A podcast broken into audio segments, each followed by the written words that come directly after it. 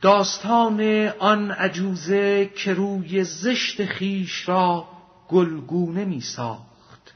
بود کمپیری نوت ساله کلان پرتشنج روی و رنگش زعفران. چون سر سفره رخ او توی توی لیک در وی بود مانده عشق شوی. ریخت دندانهاش و مو چون شیر شد. قد کمان و هر حسش تغییر شد. عشق شوی و شهوت و حرسش تمام. عشق سید و پاره پاره گشته دام. مرغ بی هنگام و راه بیرهی آتش پر در بن دیگ تهی. عاشق میدان و اسب و پای نی. عاشق زمر و لب و سرنای نی. حرص در پیری جهودان را مباد. ای شقیی که خداش این حرص داد.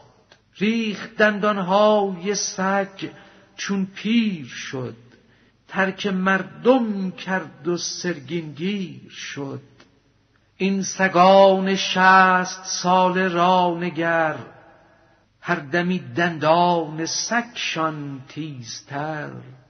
پیر سگ را ریخت پشم از پوستین این سگان پیر اطلس پوش بین.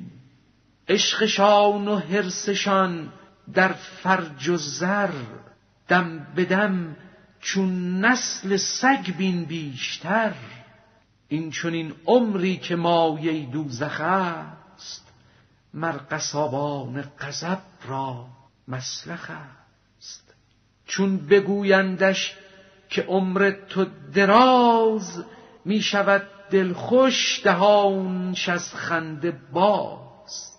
این چنین نفرین دعا پندارد او چشم نکشاید سری بر نارد گر بدیدی یک سر موی از معاد اوش گفتی این چنین عمر تو